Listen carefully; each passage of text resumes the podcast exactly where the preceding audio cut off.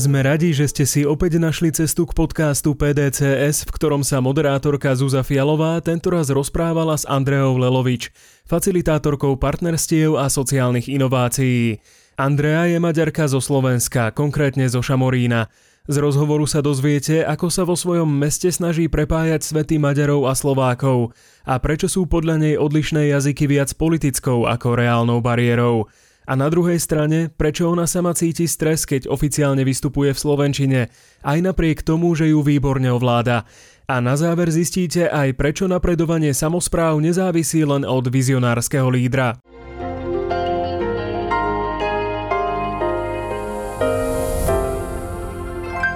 Vítajte pri našom ďalšom podcaste zo série 30 rokov PDCS.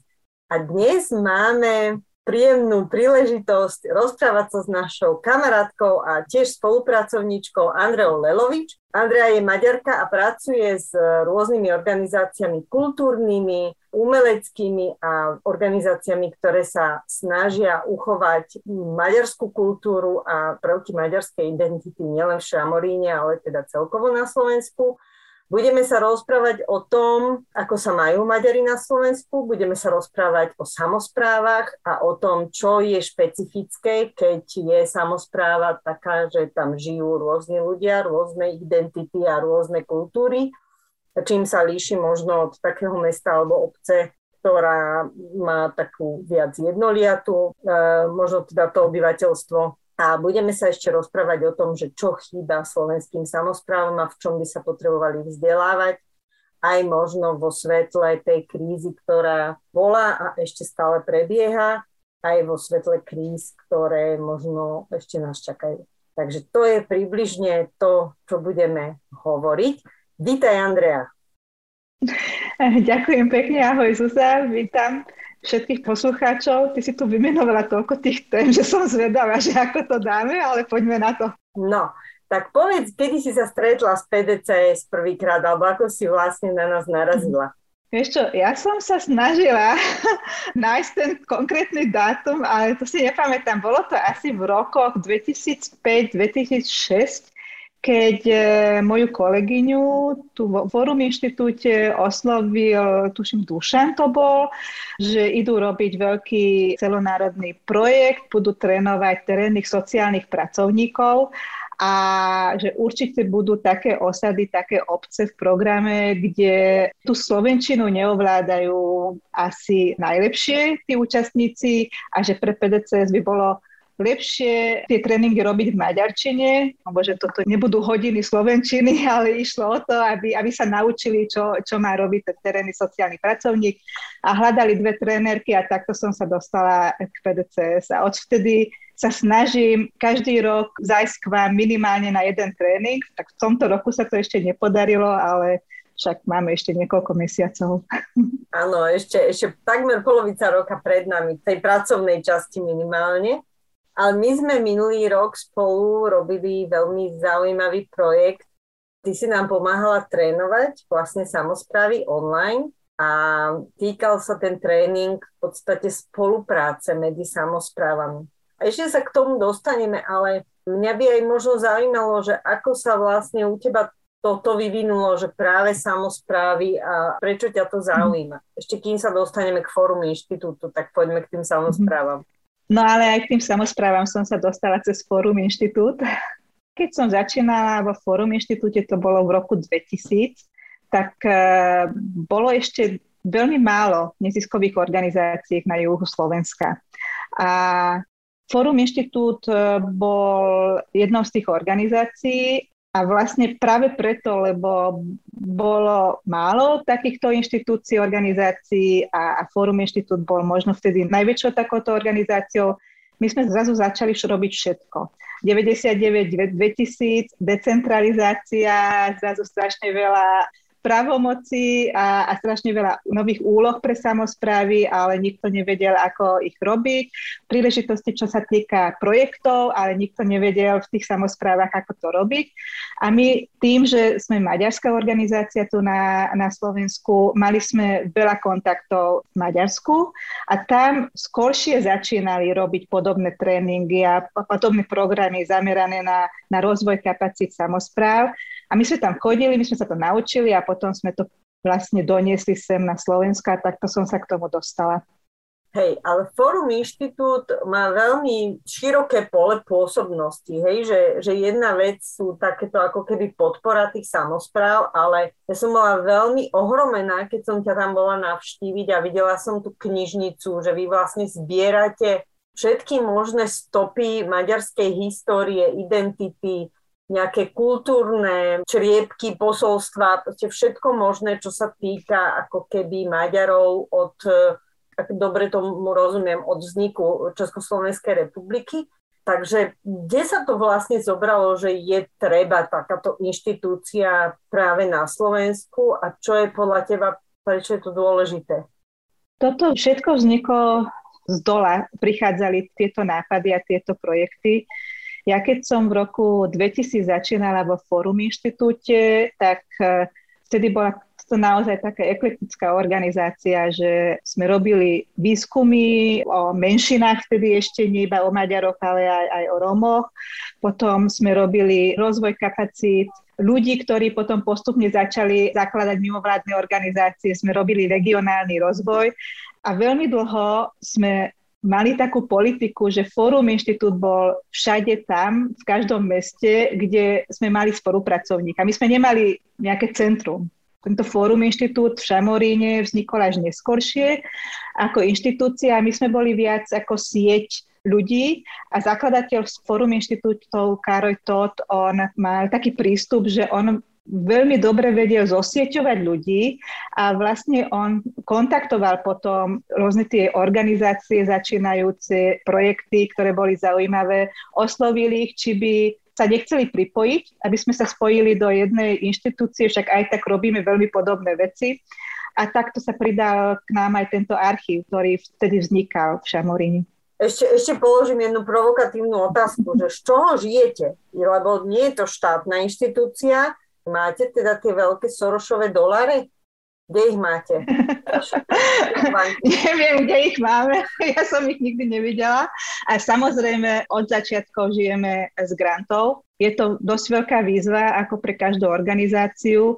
Mali sme, áno, mali sme granty aj z NPOA, aj, aj z OSF, a mhm. vtedy ešte Šorošové, samozrejme ako každá organizácia, ktorá vtedy pracovala, tuším aj PDCS, Um, dávno, dávno, pradávno boli dobré áno, časy. Dávno, pradávno. Dolare existovali. Teraz už na eurá sa musíme spoliehať z Európskej komisie. Áno. No a teraz naďalej sú to projekty. Fórum Inštitútu už teraz je, je vedený ako dôležitá organizácia z hľadiska Maďarov a maďarskej národnosti a tým pádom dostávame automaticky taký ročný rozpočet z Maďarska. Uh-huh zo Slovenska iba cez granty čím patríme k málo organizáciám neziskovým na Slovensku, ktorí máme ISO 9000 jednotku, aby sme sa mohli uchádzať aj o väčšie výskumné projekty, výskumné granty aj v rámci Slovenska ako výskumná organizácia, klasická no, inštitúcia. A to sú etnologické výskumy, alebo sociologické, alebo aké približne, aby sme si to vedeli predstaviť? Všetko, čo sa týka Maďarov na Slovensku. Takže ako si hovorila, áno, máme tu archív, zbierame všetko, všetky publikácie, všetky tlačoviny, pohľadnice, hoci čo, bolo vytlačené na Slovensku alebo bývalom Československu od roku 1918. Všetko sa aj digitalizuje, takže keď tí, ktorí viete trošku po maďarsky, môžete zájsť aj na webové stránky a máme tam spracované všetky obce, mesta celého Slovenska, všetky sčítania ľudu od vzniku Československa, takže historicky e, môžete tam e, sledovať tie dáta. A tie výskumy máme cielené dejiny, dosť veľa publikácií máme. Mali sme projekty Oral History, keď sme zbierali svedectva rôznych e, osobností Maďarov tu na Slovensku aj z roku 89 alebo v poslednom čase sa zameriavame aj na iné cieľové skupiny ako iba výskumníkov a pred niekoľkými rokmi sme začali napríklad robiť dokumentárne filmy. Zaujímavé dokumenty máme aj na YouTube, si to môžete pozrieť. o vojnových zajacoch napríklad e, po druhej svetovej vojne. A tie sú aj titulkované. Takže aj po slovensky si to môžete prečítať. Takže aj my, čo nevieme po maďarsky, môžeme si to uh, pozrieť. Áno, áno, vygoogliť alebo na YouTube si to Super. vyhľadať, áno.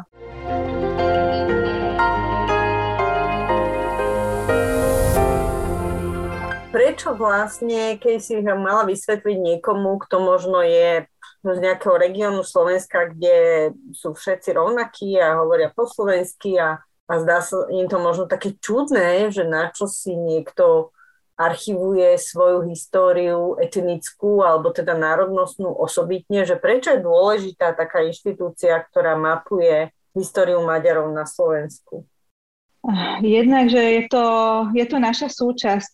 Podľa mňa človek, ktorý nepozná svoju históriu, nepozná svoje dejiny, tak, tak určite si zopakuje všetky chyby, mm-hmm. ktoré sa spravili v predchádzajúcich rokoch 10 ročiach, 100 ročiach.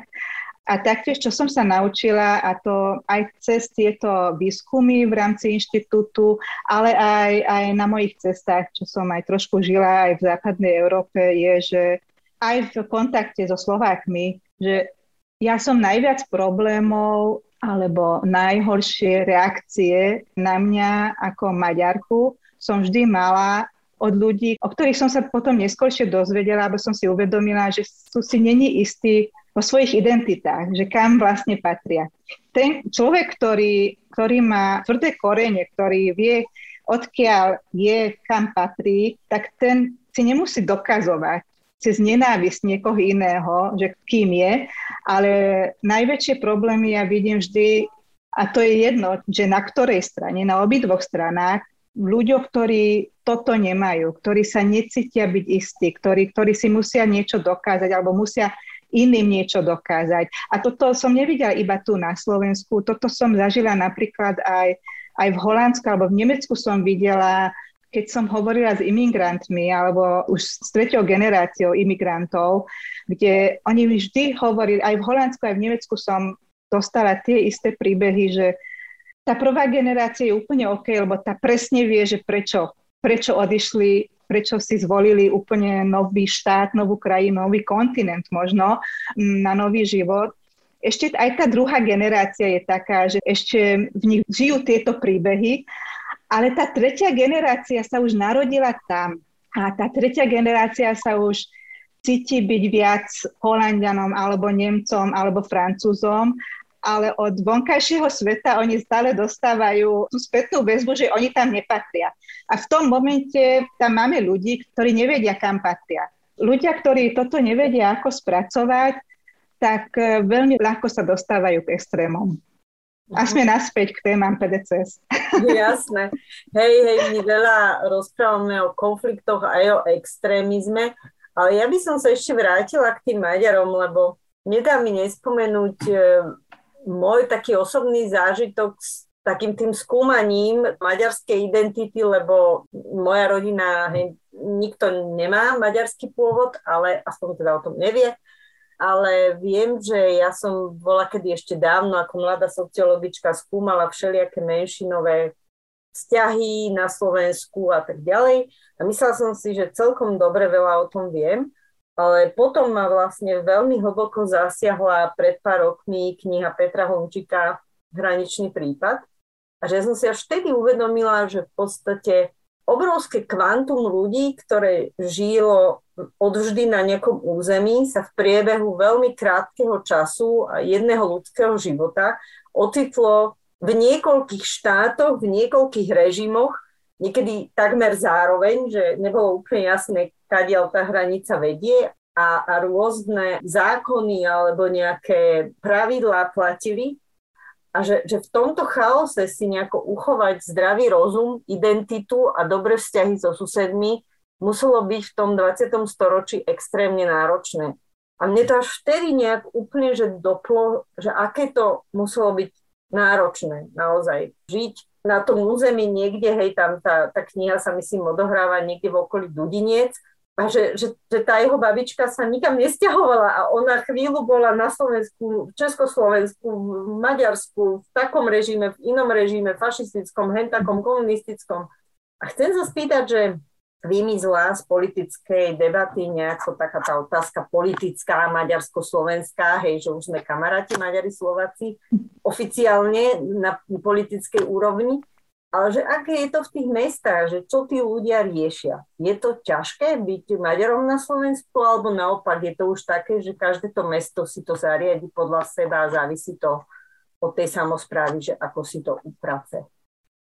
Na mňa toto je veľmi ťažká otázka, musím sa priznať, lebo ja sa necítim byť tá osoba, ktorá vie teraz si zodpovedať túto otázku ako za celý región alebo na, za všetkých Maďarov. A presne o toto ide, že v dejinách eh, tých vzťahov Maďarov a Slovákov je, je veľmi, veľmi veľa takých momentov, ktoré sa pripisujú ako niečo veľmi negatívne, lebo vy ste to chceli, alebo vy ste toto nechceli, a vy ste toto spravili a vy ste to spravili, ale to nikdy nebol ako jeden blok alebo niekoľko sto tisíc ľudí, to, to vždy sa rozhodovala malá skupina ľudí a vlastne tí, presne tí jednoduchí ľudia, kto, o ktorých si aj ty hovorila teraz, nemali tie príležitosti, aby do toho veľmi hovorili. Však samozrejme, keď prišla príležitosť, že sa zase sa pripojili tieto obce k Maďarsku, čo bolo prirodzené pre tých ľudí, lebo oni, oni hovorili po maďarsky, ich kultúra je, bola maďarská aj vtedy, takže to bolo také prirodzené. Ale keď sa na to pozrieme aj hlbšie, tak ani medzi Maďarmi to nebolo také jednoznačné. A, a ani v Maďarsku ľudí z tohto územia neprivítali ako, ako rovnocenných Maďarov. A, a toto je stále ešte žije aj teraz, aj v tej spoločnosti, aj medzi Maďarmi. Takže keď hovoríme o Maďaroch, nie je to jedna homogénna skupina a keď hovoríme o, o Maďaroch na Slovensku, takisto to nie je homogénna skupina. Aj medzi tými tuším 400 tisíc ľuďmi alebo trošku menej. Uvidíme takto o rok, možno, že už budeme vedieť. Tak aj medzi nami existujú rôzni ľudia a, a rôzne názory. Ja môžem hovoriť iba za seba. Ja keď som vyrastala v Šamoríne, tak uh, je, tu bola väčšina Maďarov tým, že sme boli dosť, ako by som povedala, oddelení, moja rodina aspoň, od Slovákov, ja som nemala slovenských priateľov, ja som do základnej školy som chodila na maďarskú školu, ľudové tance som tancovala, to boli maďarské, takže aj priateľov som mala Maďarov. Čo sa mi teraz už dodatočne sa mi nepáči, čo sa už vtedy robilo, a to boli 80. roky, že ma, boli sme v jednej budove napríklad so slovenskou základnou školou a mali sme tam zakázané, aby sme prešli alebo aby na to poschodie, kde boli slovenské triedy, alebo aby oni prišli k nám, kde, kde boli maďarské triedy. Neviem prečo, možno, že to bolo kvôli nejakým bezpečnostným opatreniam, a neviem prečo to bolo. Aj odvtedy toto je podľa mňa v týchto našich obciach a e, mestách, kde sme tak premiešaní, že aj Slováci a Maďari tu žijú, že máme dosť oddelené svety. A ja keď sa snažím aj teraz v Šamoríne, že robiť s týmto niečo, že, že, že zorganizovať nejaké spoločné programy, projekty, diskusie, vždy je tam ten jazyk. Áno, môžeme spraviť všetko po slovensky aj Maďari, keď prídu, tak tomu budú rozumieť, ale tým, že ten jazyk je taký, takou veľmi dôležitou súčasťou tej identity, tak sa tam už necítia ako keby doma, ako keby, že to sa necítia, že je to ich program. Neviem, ako to vysvetliť. je to náročné, lebo keď chcem uh, osloviť Maďarov na Slovensku v témach, kde by som trošku chcela zmeniť ich postoje alebo, alebo ich otvoriť k novým témam, k novým myšlienkám, tak je to prirodzenejšie a je to ľahšie, keď ich oslovujem v maďarčine. Takže toto, toto je vždy veľká výzva pre mňa v Šamoríne, čo spraviť s tým, aby sme tu nemali dve komunity v rámci Šamorína. Je to OK, e, že Slováci majú svoje programy kultúrne, Maďari majú svoje programy kultúrne alebo iné, e, obidve skupiny, ale aby sme mali aj nejaké spoločné veci, kde si nájdeme aj tú spoločnú reč toto je veľmi zaujímavé, lebo veľa ľudí uh, hneď uh, má takú odpoveď ešte teda šitú 90. rokov za Mečiara na Slovensku po slovensky A podľa mňa ľahšie je do toho sklznúť takí ľudia, ktorí nikdy neboli nútení v cudzom jazyku fungovať, že nežili v zahraničí a asi tak si to ja teda predstavujem, lebo mm-hmm. tak žila som 8 rokov v zahraničí a tiež nebolo to pre mňa vôbec jednoduché myslieť a fungovať v tom cudzom jazyku a byť zarovno s tými, pre ktorých to bol rodný jazyk a ktorí vlastne suverene sa vyjadrovali a proste vedeli všetky nuancy, chytali mhm. všetky vtipy a všetky dvojzmysly a ja som sa niekedy cítila stratená, lebo som bola ako outsider. Tak ja si to asi takto nejako vysvetľujem a preklapám do nejakého môjho pochopenia, že naozaj niekedy ten jazyk nie je iba to, že aby sme rozumeli tým slovám, že čo hovoríme, ale že aj vyjadrením nejakého pozvania alebo nejakej mm-hmm. identity, nejakej príslušnosti, že tak. No ale ako to potom robiť? Robiť to dvojazyčne? My sme spolu špekulovali nad tým, že, že ako je vlastne tá cesta, že či robiť to vlastne v dvoch jazykoch paralelne, alebo ako robiť také stretnutia, alebo participatívne procesy, keď sa má niečo naplánovať, niečo rozhodnúť, aby sa tam tie dve komunity stretli. Toto príde prirodzene. Ako náhle zabudneme na to, že jazyk je symbolom niečoho, alebo že či je niekto dobrý Slovák alebo dobrý Maďar, ale že jazyk vznikol a existuje preto, aby sme vedeli komunikovať, tak v tom momente si ľudia nájdú tú cestu. Ja som pred niekoľkými rokmi robila projekt spolupráce medzi Heimburgom a Šamorínom a tam sme mali dvojročný projekt a ten cieľ bol, aby sa spoznali lepšie Rakúšania s našou komunitou, podobné e, mesta, partnerské mesta sú Heimburg a Šamorín.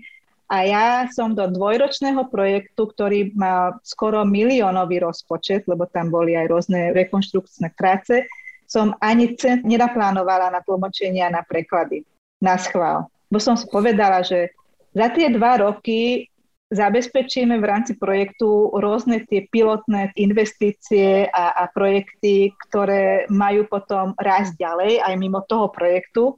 Ale keď si ľudia zvyknú na to, že stále tam bude niekto platiť tlmočníka a stále tam bude nejaký preklad do ich jazykov, či do slovenčiny, do, do nemčiny alebo do maďarčiny, tak nikdy sa nenaučia komunikovať a potom čo bude, keď už nebude projekt, keď už nebudeme na to mať financie. Takže nebolo to ľahké, e, nemali ma v láske ani na jednej, ani na druhej strane v tých prvých mesiacoch. Na schvál ma stále volali na každú akciu, aby som im tam ja prekladala ale podarilo sa mi, že postupne som menej a menej tam prekladala a som im tam posúvala tú myšlienku, však teraz skúste, však už si to pamätáte a tak. A naozaj oni, oni si tú cestu našli. A podľa mňa toto by fungovalo, však toto tu fungovalo cez stáročia. Toto nie, nie je prvýkrát v dejinách eh, Strednej Európy, že, že v jednej komunite žijú ľudia s rôznymi jazykmi. Iba v tom momente, keď ten jazyk sa stal symbolom niečoho politického, keď sa to spolitizovalo, vtedy je ten problém. A to nie je zase aj zo zahraničia. Ja som toto zažila v Bielorusku, keď tam naši kolegovci odmietali hovoriť po rusky, ktorí sme im vysvetľovali, že my iba po rusky a my po bielorusky nie. Ale nie, lebo ruština tam pre nich bola, bola symbolom niečoho zlého. A tu zase tá maďarčina a slovenčina. Pre Maďarov slovenčina je aj pre mňa ešte stále. Musím sa priznať, že som teraz som bola strašne nervózna, oveľa menej, keby som to, to, tento podcast musela robiť v angličtine alebo v nemčine, lebo je to jedno stres, aby som mala ten správny prízvuk, aby som správne používala sa si, lebo čo keď sa potom niekto u vás prihlási, že zase koho ste tam mali, ani po slovensky nevedel dobre, lebo, lebo takéto spätné väzby dostávame od detstva Takže preto je to taký strašiak, že aj keď niekto vie po slovensky a rozumie, ale radšej neprehovorí. Nech si o mne myslia, že neviem vôbec, ako keby ma začali tam opravovať. A zase pre Slovákov je to symbol, lebo toto je také pripomenutie, že tu boli nejaké, nejaké problémy, že tu bola maďarizácia. A toto je ten problém, že my žijeme, prežívame tie príbehy tých predchádzajúcich stáročí keby sme toto zvládli, že si povedať, že OK, toto bolo a na jednej strane aj na druhej strane máme svoje príbehy, ale čo keď sa rozhodnú teraz, že teraz začíname od nuly a, a, a poďme riešiť to, že chceme mať prekrásny šamorín, chceme mať zelený šamorín, chceme mať šamorín, kde najlepšie sa bude prežívať tá klimatická kríza. A to je jedno, či to budeme riešiť po slovensky alebo po maďarsky, ale nech to riešime asi by to chcelo naozaj viacej takej vzájomnej láskavosti. A je to zase preklopím keby do tej skúsenosti, že kto niekedy žil dlho v zahraničí a bol nútený sa učiť jazyk od nuly a, a bol vystavený možno tiež aj nejakému posmechu alebo nejakým ťažkým chvíľam, keď sa nevedel úplne dobre vyjadriť a hambil sa za to, že vystúpi na, nejakom, na nejakej konferencii alebo v nejakej škole s nejakým referátom a teraz niečo zle povie a bojí sa, že či tí ľudia ako zareagujú a brať to proste tak, že každý sa môže pomýliť a keby sme sa my mali asi učiť maďarčinu, tak tiež by to bolo veľmi ťažké, lebo tie jazyky sú veľmi rozdielne a to, že niekedy historicky nás s tým trápili, tak to neznamená, že my teraz máme na oplatku trápiť niekoho iného zase našou Slovenčinou. Zvlášť, že mnohí Slováci aj teda vysoko postavení, aj celebritní nie úplne super tú Slovenčinu ovládajú, takže myslím si, že mnohí Maďari by mohli aj Slovakov v tomto tromfnúť ľavou zadnou.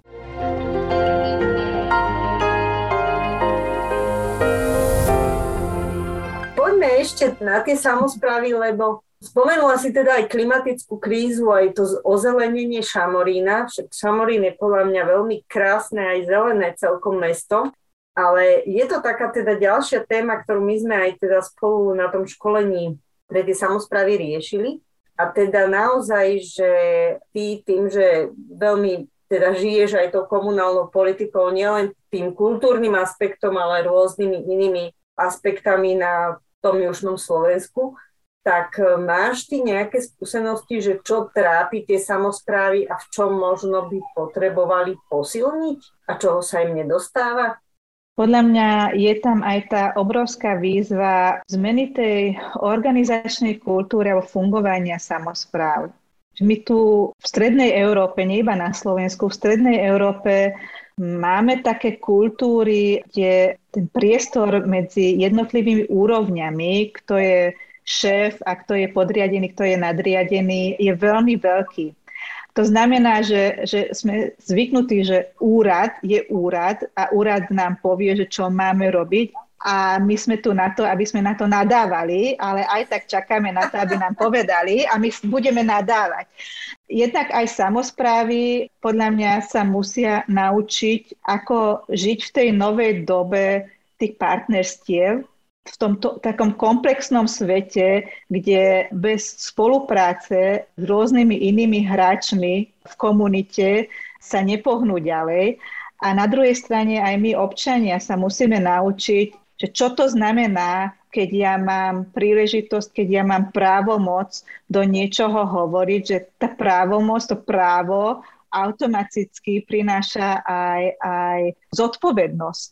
Že vlastne ja keď uvidím, že niečo nefunguje alebo sa mi niečo nepáči vonku na ulici, tak nestačí, že budem nadávať, prvým krokom je, že ja si to všimnem, ale, ale potom aj ja ako občanka by som mala začať rozmýšľať o tom, však ja som tiež tá komunita, ja som tiež to mesto, ja som súčasťou toho mesta, takže som aj ja zodpovedná za to, ako to mesto vyzerá. A vlastne aj za tú komunikáciu, keď ja nadávam na to, že ako komunikuje mestský úrad, tá komunikácia je vždy dvojstranná, takže ja som tiež súčasťou tej komunikácie a ja keď nič nespravím preto, aby sa to zlepšilo, keď nič nespravím preto, aby, sa, aby oni zmenili tú, tú formu alebo, alebo obsah tej komunikácie, tak uh, podľa mňa ja nemám to právo, aby som tam nadávala.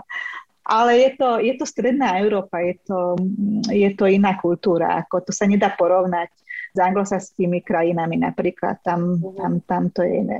Ale dá sa to naučiť podľa mňa, ale potrebujeme trošku viac času. Potrebujeme odvážnych ľudí v samozpráve, ktorí sú inými lídrami, aj keď to slovo líder už samotné u nás e, na Slovensku, neviem, či aj v Maďarsku znie tak zvláštne, tak spolitizovanie, že vždy sa to prvé, čo človeka napadne, je líder politickej strany, ale že naozaj to, to umenie viesť ľudí tak, aby to nebolo, že ja som tu ten hlavný a všetci ma budete poslúchať a ja nesiem tú zástavu na barikádu a na mňa sa môžete spolahnúť že, že mať ten, tie iné typy líderstva. Myslím si, že sa to darí v rôznych mestách a postupne to možno nejako tá kultúra bude iným týmto teda smerom, lebo aj tie krízy nás nejako vedú k tomu, že asi to nemôže stáť a padať na jednom človeku akokoľvek e, schopnom a šikovnom. Čo sa týka toho líderstva alebo tej prípravy, uh, podľa mňa to veľmi, veľmi závisí od tej osobnosti daného človeka, od toho, ako sa tomu človeku do, podarí zostaviť taký tým, s ktorými bude pracovať. A veľmi závisí aj od toho, či tá obec alebo to mesto je už pripravené na nové veci, na nové vedenie. Všetko musí zapadnúť do seba ako puzzle, lebo keď príde veľmi dobrý líder, ale príliš skoro, tak možno, že spraví z toho ešte horšiu situáciu, ako, ako keby bol počkal ešte rok alebo dva. Hovoríme o veľmi veľkých zmenách a ako teraz vidíme aj na tej covidovej kríze, človek ako taký nemá rád zmeny. A my tu vlastne od 89. prežívame zmeny z každého roka na rok tu máme niečo veľké a toto nie je normálne. Akože ja sa nečudujem, že ľudia už teraz naozaj niekedy reagujú, ako reagujú. Ja som si toto uvedomila, keď som ešte na univerzite, som bola v lete na stáži v Dánsku a to boli koniec 90. rokov niekedy. A som sa vrátila odtiaľto s tým, že som si nikdy predtým neuvedomila, že je možné fyzicky cítiť kľud. Mm že tu, keď som sa vrátila, ja som fyzicky cítila tie vibrácie vo vzduchu, že každý je nervózny z niečoho. A keď som tam bola, to bol úplne iný pocit. A toto je podľa mňa obrovská výzva pre hociakého lídra, že toto, toto je príliš veľa na tých ľudí. Strašne veľa sa zmenilo všetko. Máme tu generácie, možno tri generácie, ktoré žili v troch režimoch a mali všetci svoje revolúcie a, a popri tom sme vstúpili do Európskej únie, máme e, nové peniaze, už asi tretie, alebo, alebo ja som si pamätám ešte aj tie opečiatkované československé koruny. A ja si je toho pamätám. strašne veľa, je toho, je toho veľmi veľa a v takejto situácii sa rozhodnú, že ja ale chcem byť lídrom a ja toto idem zmeniť, tak ja mám obrovský rešpekt pred takýmito ľuďmi. Hej, to, to súhlasím s tebou, že, že je to náročné, napriek tomu je veľa príkladov dobrých lídrov aj v mestách a obciach na Slovensku, aj na Južnom Slovensku, ale vráťme sa teda k nám, k PDCS, my máme 30 rokov a oslavujeme už celý rok, takže čo by si nám želala k tomuto výročiu? No, PDCS želám, aby, aby už konečne skončili tieto lockdownovské roky a konečne sa vrátili k tým klasickým PDCS-ským aktivitám, kde môžem prísť na tréningy, na lunch semináre a stretnúť tam veľmi zaujímavých ľudí. A takisto to ďalších 30 rokov očakáva sa, že tam bude výmena stráží PDCS, tak vám želám, aby to prešlo hladko. Ale ja vám verím, však vy tam máte veľmi zaujímavých, úžasných mladých ľudí, taktiež veľmi cieľavedome, vedome e, tam, tam budujete ďalšie generácie, čo sa mi veľmi páči a sa to chcem naučiť pre Fórum Inštitút. A, a toto, aby ste mali všetky tie podmienky partnerov, ľudí, aby ste naďalej vedeli robiť, v čom ste dobrí, vynikajúci a to doniesť veľmi zaujímavé nové témy na Slovensko a, a, a budovať tu partnerstva a budovať tu priateľstva. Veľmi, veľmi, veľmi pekne ďakujem.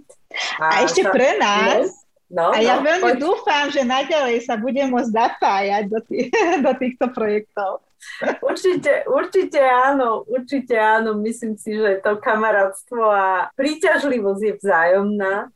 A hovorím, pre mňa je to osobne aj, aj môžem asi povedať aj za PDCS, ale aj za mňa osobne je to mimoriadne obdivuhodné, čo ste vybudovali v tom Šamoríne. Aj taký ten iný pohľad na tú maďarskosť a na tú, na tú komunikáciu medzikultúrnu, ktorú prinášate, je podľa mňa veľmi užitočný. A je užitočný uh, hlavne teda pre nás, čo sme nedotknutí tou, tou druhou kultúrou, aby sme sa citlivovali a aby sme si vedeli predstaviť aj také bariéry, ktoré možno na prvú nedokážeme predvídať alebo vnímať a byť k ním citliví, aby naozaj, keď chceme ľudí do niečoho zapojiť, aby to tých ľudí neodradilo, aby sa nebáli, aby vlastne sa cítili komfortne, pohodlne a príjemne, či už na tréningu alebo na nejakom stretnutí pracovnom, aby sme vedeli naladiť tú atmosféru tak, že všetci sú vítaní. A či už je to v akomkoľvek jazyku, alebo je to inými úpravami, to je presne o tej diskusii a to sa mi páči. Takže super, veľká vďaka Andrea. Ja ďakujem veľmi pekne a som rada, že som tu mohla byť s tebou a s vami. Ďakujem.